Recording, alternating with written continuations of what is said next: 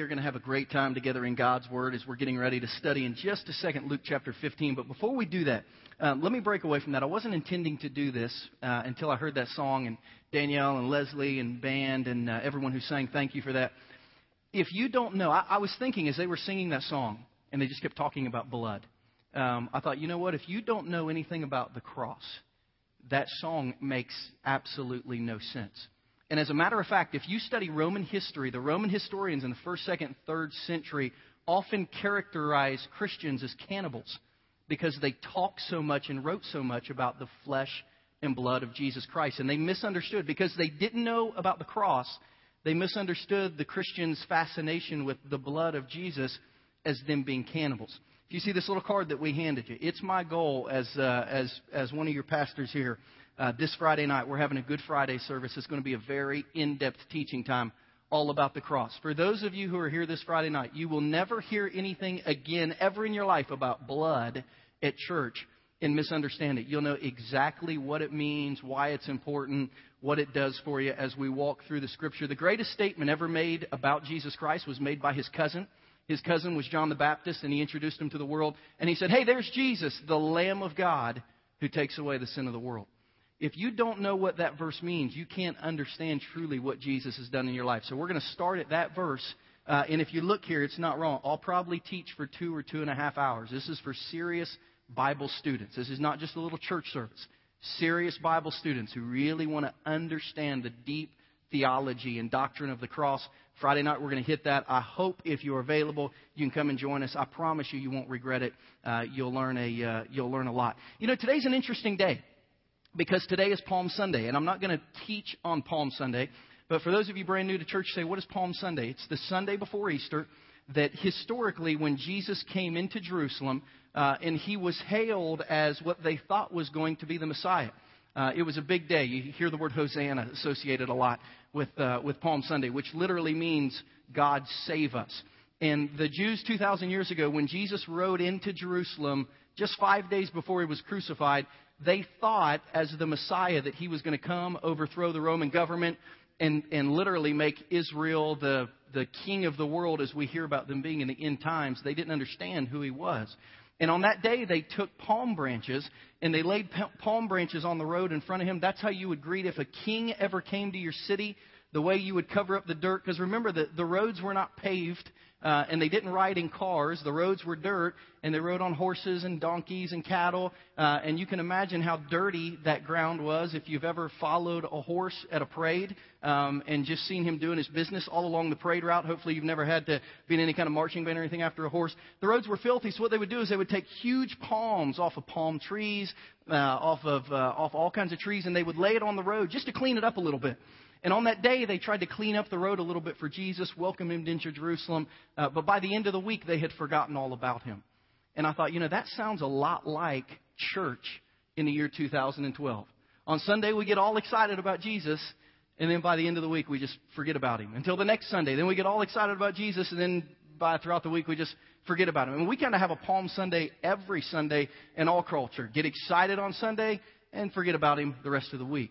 And we hoped when we launched this church September 18th of last year, for those of you who are brand new, this church is just a little over six months old. It was our goal not to have a church that was just about Sunday morning. It was our goal not to have people who just cared about coming to church, but truly wanted to have a relationship with God that would be kind of an all day, every day, rest of my life type of thing. So we planted a church with this mission statement. I've given you to, give, given this mission statement to you the last few weeks as a church, we, we exist to see people who are far from God uh, become passionate Christians who make a difference in the world. That's what we want. We left the word church out of that mission statement. We left the word Journey Church International out of that mission statement. Our goal is not for you to decide to come to our church, be a member of our church, and stay at our church forever.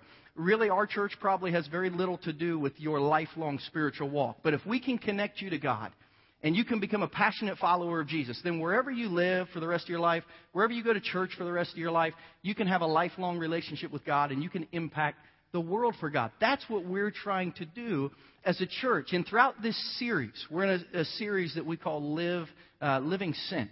Uh, throughout this series, we've talked about what it means to actually live your life for God rather than just going to church.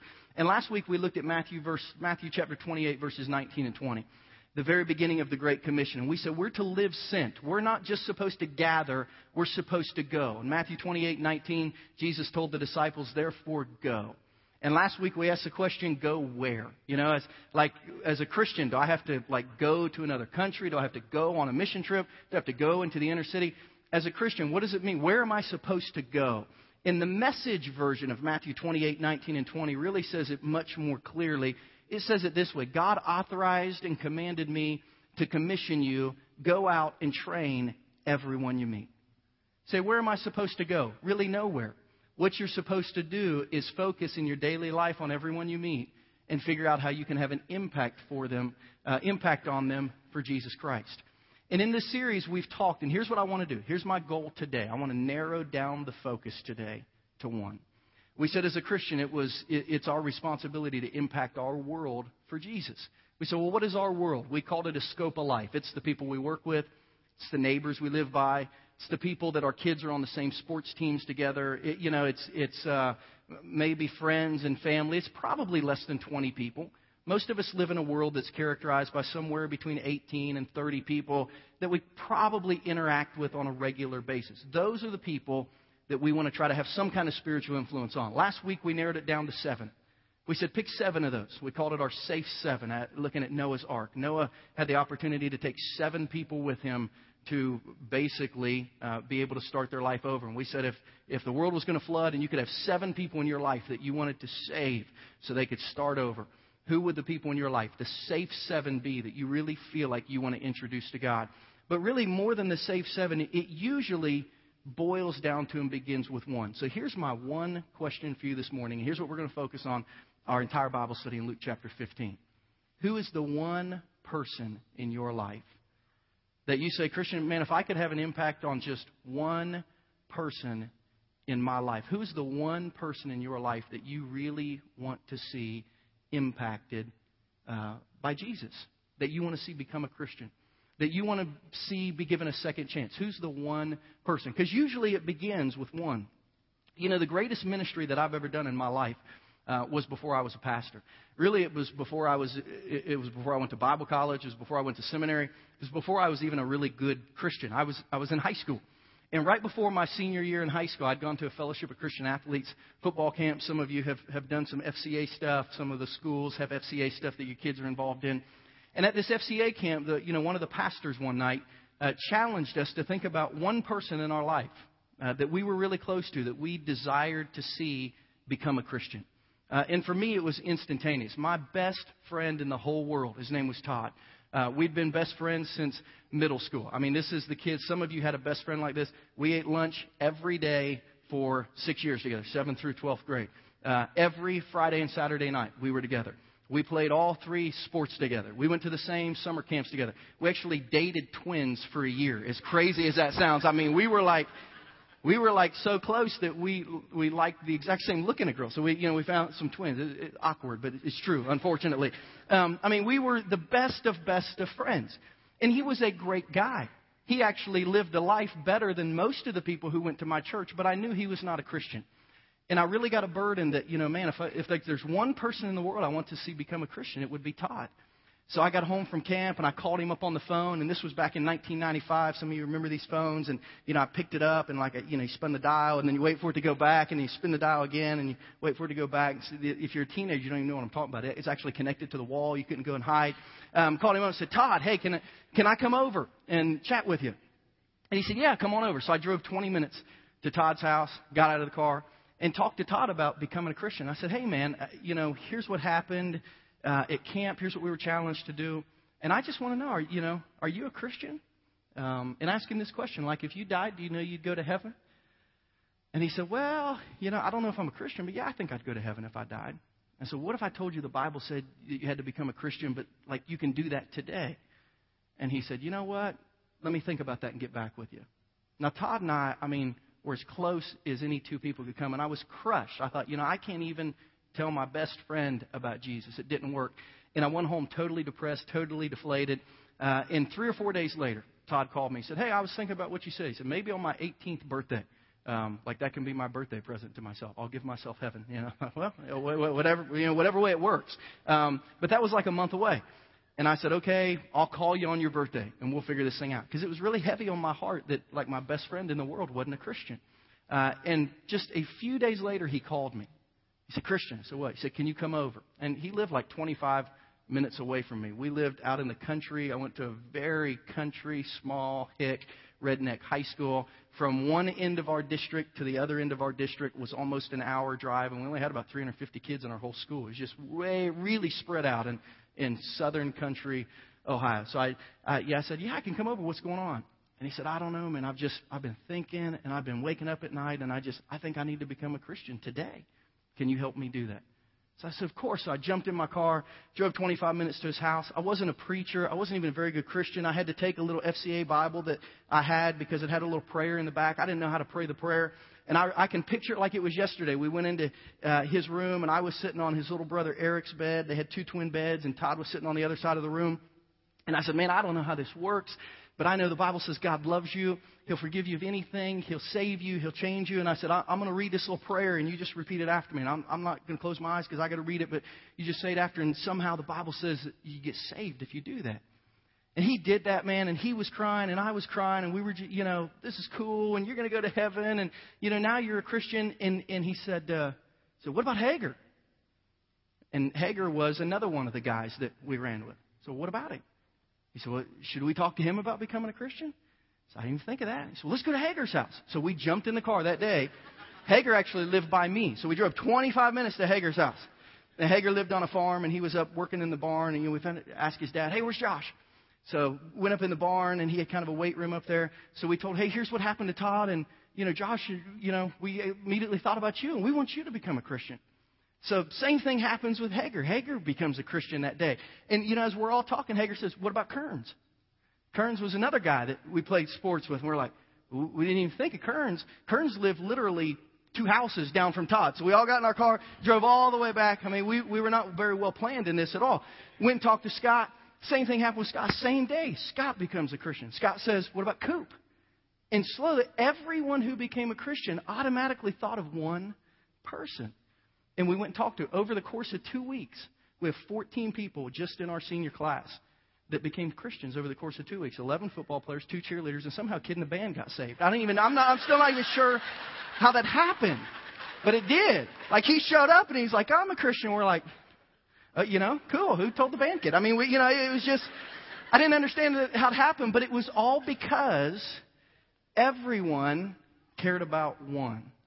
As we open our Bibles today in Luke chapter 15, you're going to read how much Jesus cares about one person becoming a Christian. Ushers, I'm going to ask you if you did not bring your Bible today, our ushers are going to come down the aisle. They're going to pass out Bibles just so you can follow along. If you don't have a Bible, this is yours to keep. You can have it. We've given away nearly 250 Bibles since our church has started because every Sunday to open God's Word, we read it, we teach from it. Um, so if you just forgot one today, wave at an usher. You can follow along. You throw it on the table when you leave. If you don't have one, this is yours to keep. Put your name in it, uh, and it's uh, it's our gift to you. Thanks for uh, thanks for being at our church today. But in Luke chapter 15. If you just want to, for those of you who are kind of serious Bible students, if you want to jot up in the notes of your margin, uh, Bible scholars call Luke chapter 15 the heart of the gospel. They said if you could have one chapter in the entire New Testament, just one chapter in the entire New Testament, that tries to explain how much Jesus loves people, this is the one chapter you would read, Luke chapter 15. And I want to kind of go through this chapter today, and I want to talk to you about the one in your life. Just one person. Not changing the whole world, not saving everyone at your work, not seeing all your neighbors, here. just one person that God has laid heavy on your heart that you would like to see become a Christian. I'll start in verse 1, we'll go through verse 2, and we'll stop and teach uh, every now and then from time to time. It says, Now the tax collectors and sinners. Please don't let that word uh, sinner offend you. That, that describes everyone before they begin to have a relationship with God. Me, you, all of us. Now the tax collectors and sinners were gathering around to hear Jesus. But the Pharisees and the teachers of the law muttered, This man welcomes sinners and he eats with them. Now I want to stop right there and, and I want you to say two words. Uh, say the words living sent. One more time. Say the words living sent. These Pharisees and teachers of the law were not living sent. As a matter of fact, they despised people who didn't go to their church.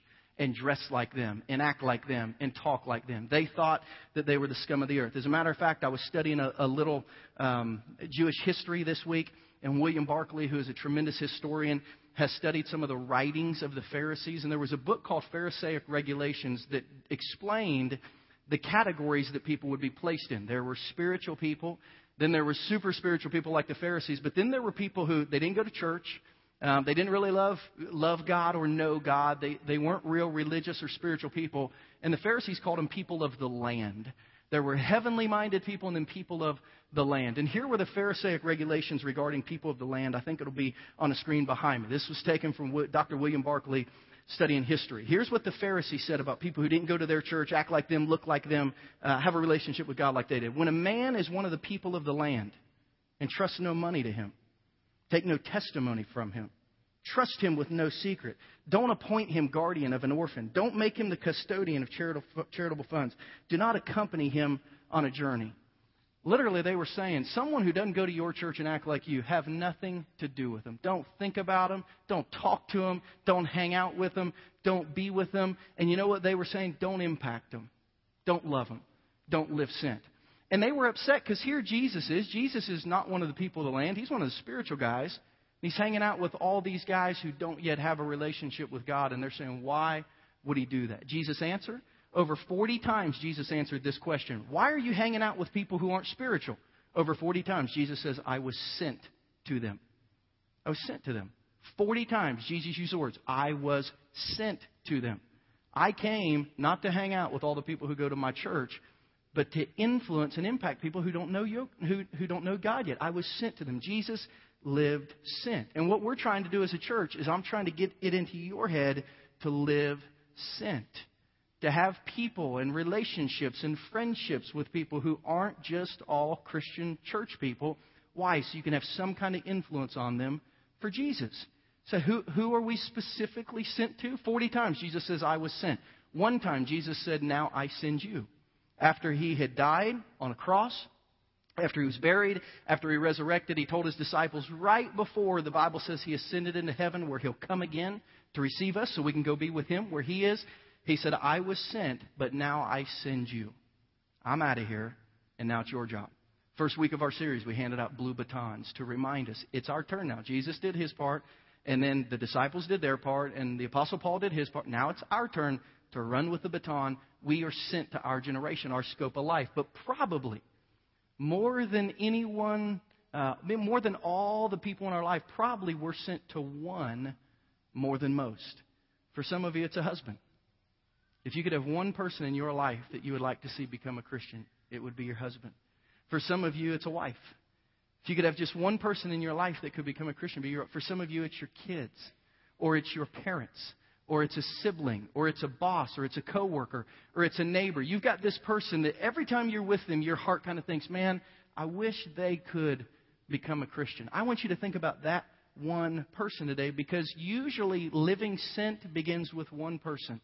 And one, according to the Bible, is important, even if it's only one in a hundred. Look at Luke chapter 15, verses 3 through 7. Even when it's one in a hundred, one is important. I'll start in, in verse 1 again, just so we got a good flow going. Now, some tax collectors and sinners were gathering around to hear Jesus, but the Pharisees and teachers of the law muttered, This man, Jesus, he welcomes sinners, he eats with he hangs out with people who aren't Christians. So Jesus told them this parable Suppose one of you has a hundred sheep and he loses one? Does he not leave the 99 in the open country and go after the lost sheep until he finds it? And when he finds it, he joyfully puts it on his shoulders and he goes home. Then he calls his friends and his neighbors together and he says, Rejoice with me. I found my lost sheep. Verse 7 I tell you that in the same way there's going to be more rejoicing in heaven over one sinner who repents, one person who's not near God, who becomes close to God, than over 99 righteous persons who don't need to repent. Now, this word shepherd, it's a really interesting word. You should jot that word down on your, on your sermon notes. Shepherd is one of the Old Testament's favorite descriptions of the Messiah. Who is the Messiah? The Old Testament presents the Messiah as the Savior of the world. And one of the things they used to describe him the most in the Old Testament was the term shepherd. Now, I'm not going to go in detail on Old Testament history today. Friday, I will do that a lot. Uh, I mean, we've, we've been assembling our notes and our PowerPoint and our sermon notes, and everyone is overwhelmed just by how much information we're going to be giving away on Friday. It's, it's going to be a lot, but we'll talk about how the Old Testament connects to the New Testament then. But you need to know the Old Testament often talked about the Messiah loving like a shepherd loved. Now, here's one of the interesting things about the New Testament. Nine times out of ten in the New Testament, if a shepherd was watching sheep, they weren't his sheep. Shepherd, being a shepherd was usually a job um, that you worked because most people didn't want to watch their sheep. They didn't want to take their sheep out. And by the way, most families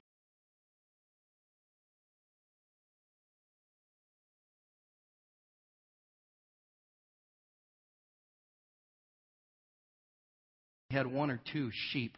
No one would have a hundred sheep unless you were extremely, extremely wealthy. So what you do as a village, you would hire two or three shepherds. Maybe an entire village would have a hundred sheep. And you would hire two or three shepherds to kind of watch over your sheep and be in charge of them. Now that's going to tell several things. First, the fact that the shepherd didn't own the sheep, but was concerned for the sheep tells us this. We are not responsible for other people's lives spiritually. We can't make anyone love Jesus. We can't make anyone become a Christian.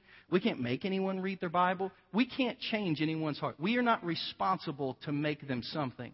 The, the, the shepherd did not own the sheep, but we should be concerned about them as if they were our own. So shepherd didn't own the sheep, but he cared about it like it was his own sheep. And this parable that Jesus told was something that, w- that a community would have taken notice of because a sheep would have been one of the most valuable things that a Jewish family owned 2,000 years ago. And here's the story Jesus told. Say a shepherd takes a group of 100 sheep out, and they come back and there's only 99, one's lost. Is he not going to go and get the one he lost and bring it back? You know, I was reading this week, again, just studying the history of this. And Dr. Barclay said normally, he said if a community lost a sheep, he said they would go on vigil as if in our town we had lost a child. And he said the shepherds would go out and they would search far and near for that sheep. And he said no one in the community would eat dinner. No one in the community would clean up. They literally would wait on the edge of the town until they saw that silhouette of the shepherd in the, in the starlight coming over the hills with a sheep on his shoulder. And the entire city would rejoice that the one that was lost had been found because they, they counted it as one of the community and they knew what it meant to someone else. Now, let me ask you what if a church responded that way? What if an entire church community was so aware of the one new person that came in a church that they rejoiced when somebody from outside came and, and began a relationship with God? You know, last week, two people in our church became Christians last week. And very few people even know about that. But what, you know, what if as a church we celebrated that? What if, as a church, we live sent so much to the one that even in a group this size, you're aware if there's a new person sitting around you? I, you know, I'll ask you the question Do any of you have anybody new sitting beside you? Maybe someone it's their very first time? Have you even thought about that? Have you looked? Have you asked? Did you wonder? Did you notice? Did you pray?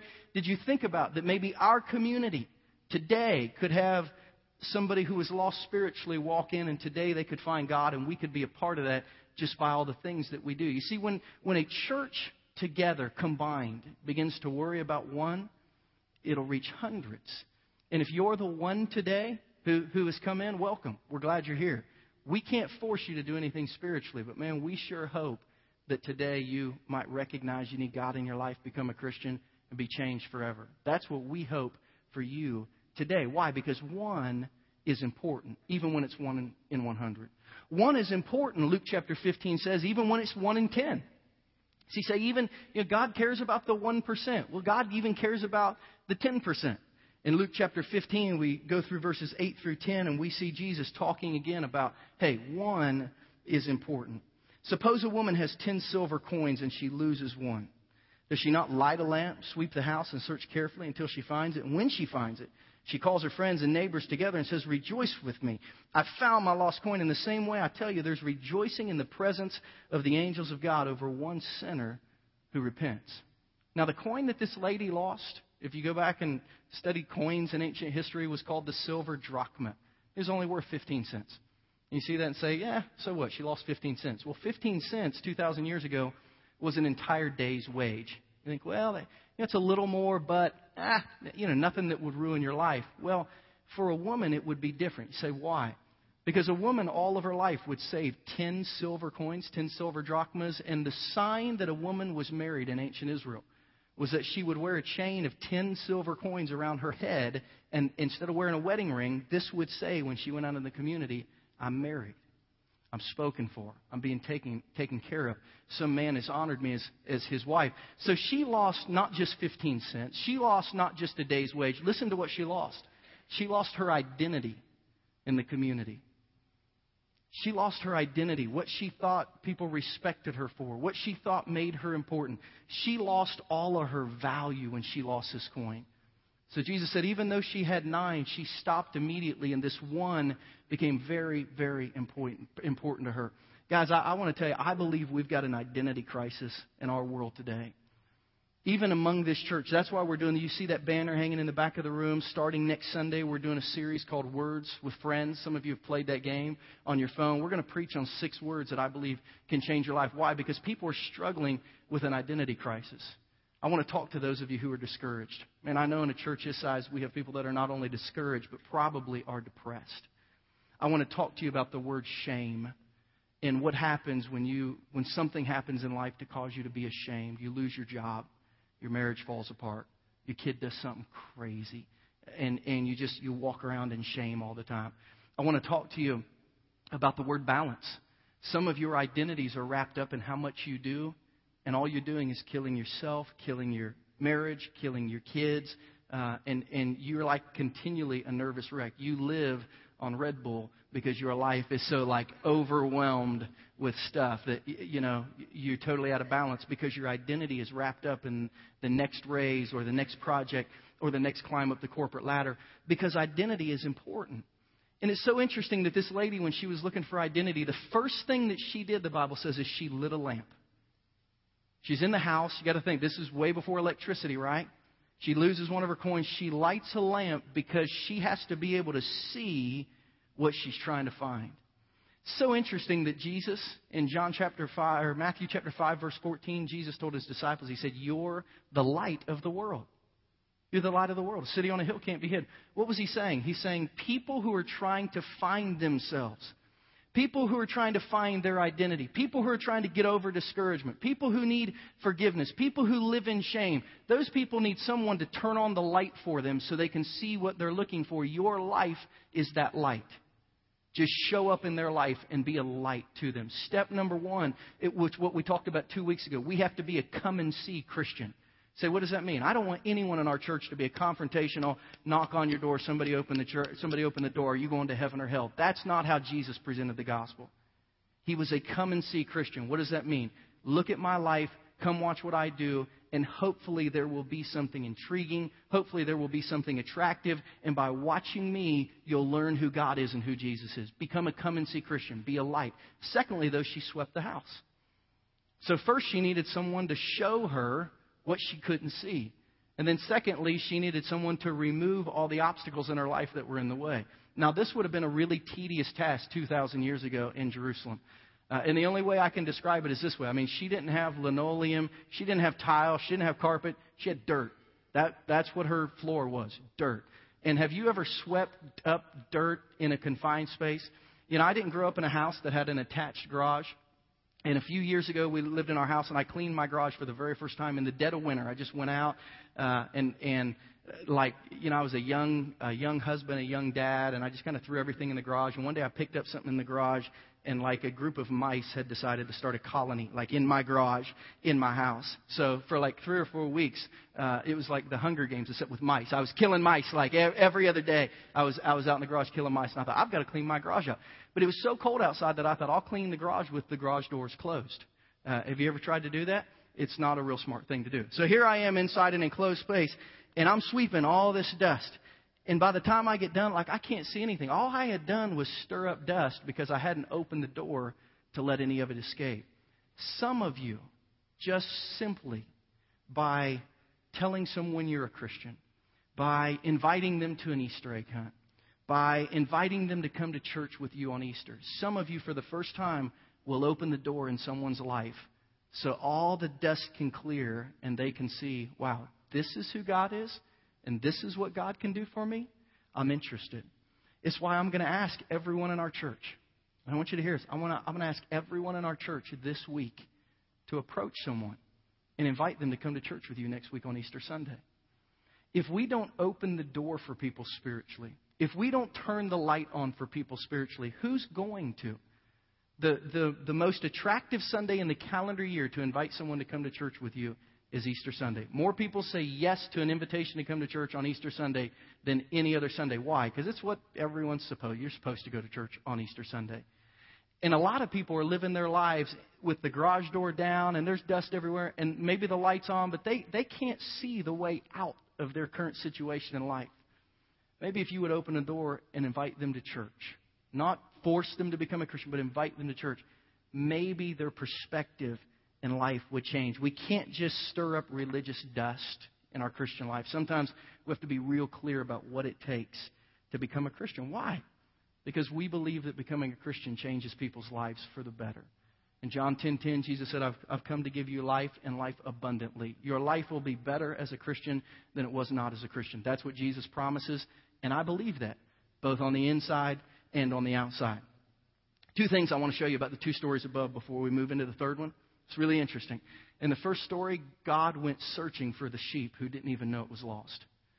You and I have people in our life who don't even understand that they're away from God. They're just out grazing and eating grass. You know that sheep are, the, are some of the stupidest animals that, that exist, right? Like dolphins are among the smartest animals. Sheep are among the most stupid. There's been video taken of sheep who literally eat grass and walk right off a cliff because they don't look up and realize it's there. Sheep are stupid. Um, and I'm not saying people are stupid, but I'm saying sometimes uh, people are so distracted that if we don't tap them and say, hey, there's a cliff there, they'll walk right over it. And what happens is God searches. Sheep didn't even know it was lost, but God cared. God went after it. Secondly, I want you to see that in both of these illustrations that Jesus used, there was a party when the person who was away from God became close to God. Both times there was a party. God is excited to see people who are not close to Him become Christians. You know, most of us think that God looks at people like this arms crossed, scowl on his face, shaking his head. You dirty, rotten scowl. God says when people become Christians, the first thing we do is celebrate. We'll fix all the other stuff in their life later. The first thing we do is celebrate. We're going to throw a party when somebody away from God comes to God because that's the heart of God. He's excited to have you in a spiritual family. One is important even when it's one in 100. One is important even when it's one in 10. One is important even when it's one of two. And I'm not going to read the last portion of Luke chapter 15 because it's going to take a long time to get through. But for those of you who are new to church, I want you to write the word prodigal son on your sermon note. Because Jesus ends by telling a story that's much different from the first two. He tells a story of a man, a very wealthy man, who has two sons. And his younger son is uh, the, the best thing I can, the best way I can describe his younger son is he's like Charlie Sheen. If you don't know who Charlie Sheen is, God bless you, but you probably need to get out a little bit more. Um, I mean, that's the best way to describe who this kid is. His dad hasn't died yet. He goes to his dad and says, Look, anything you were going to leave me after you died, I want it now. I'm out of here.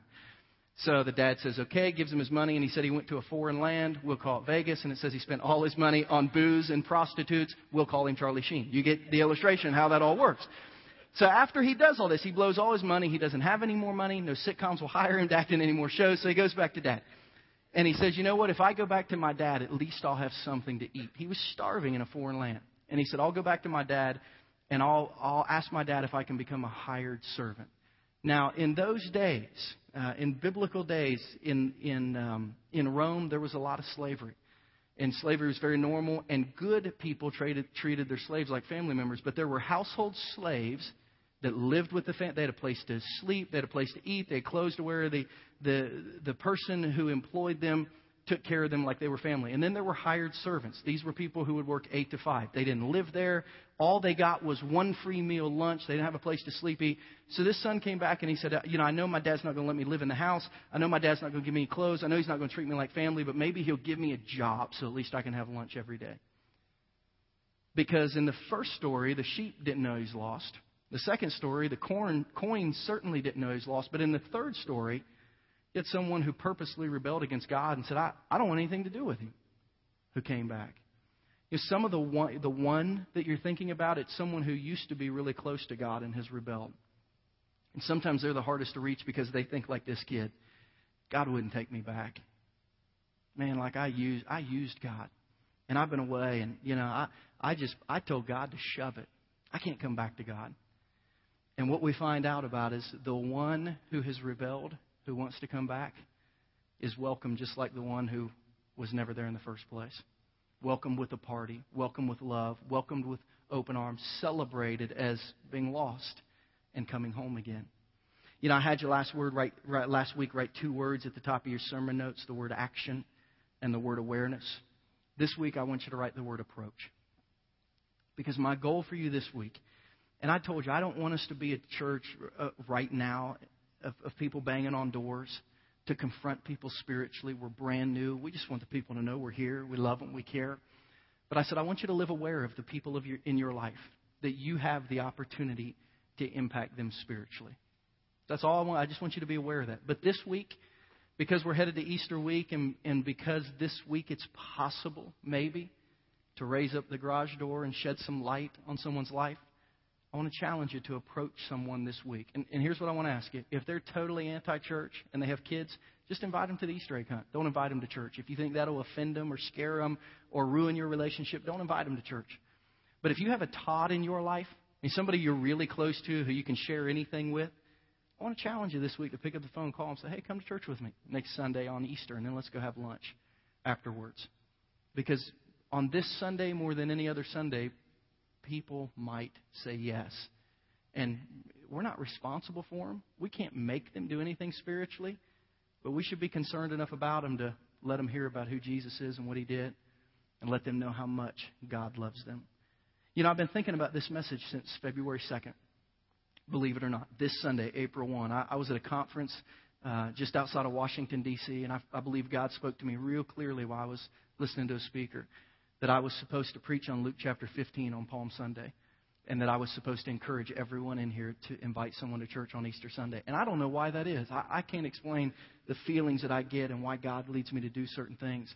But since February 2, almost two months, I've been thinking about this message in this day and the one person in your life that you might go and talk to.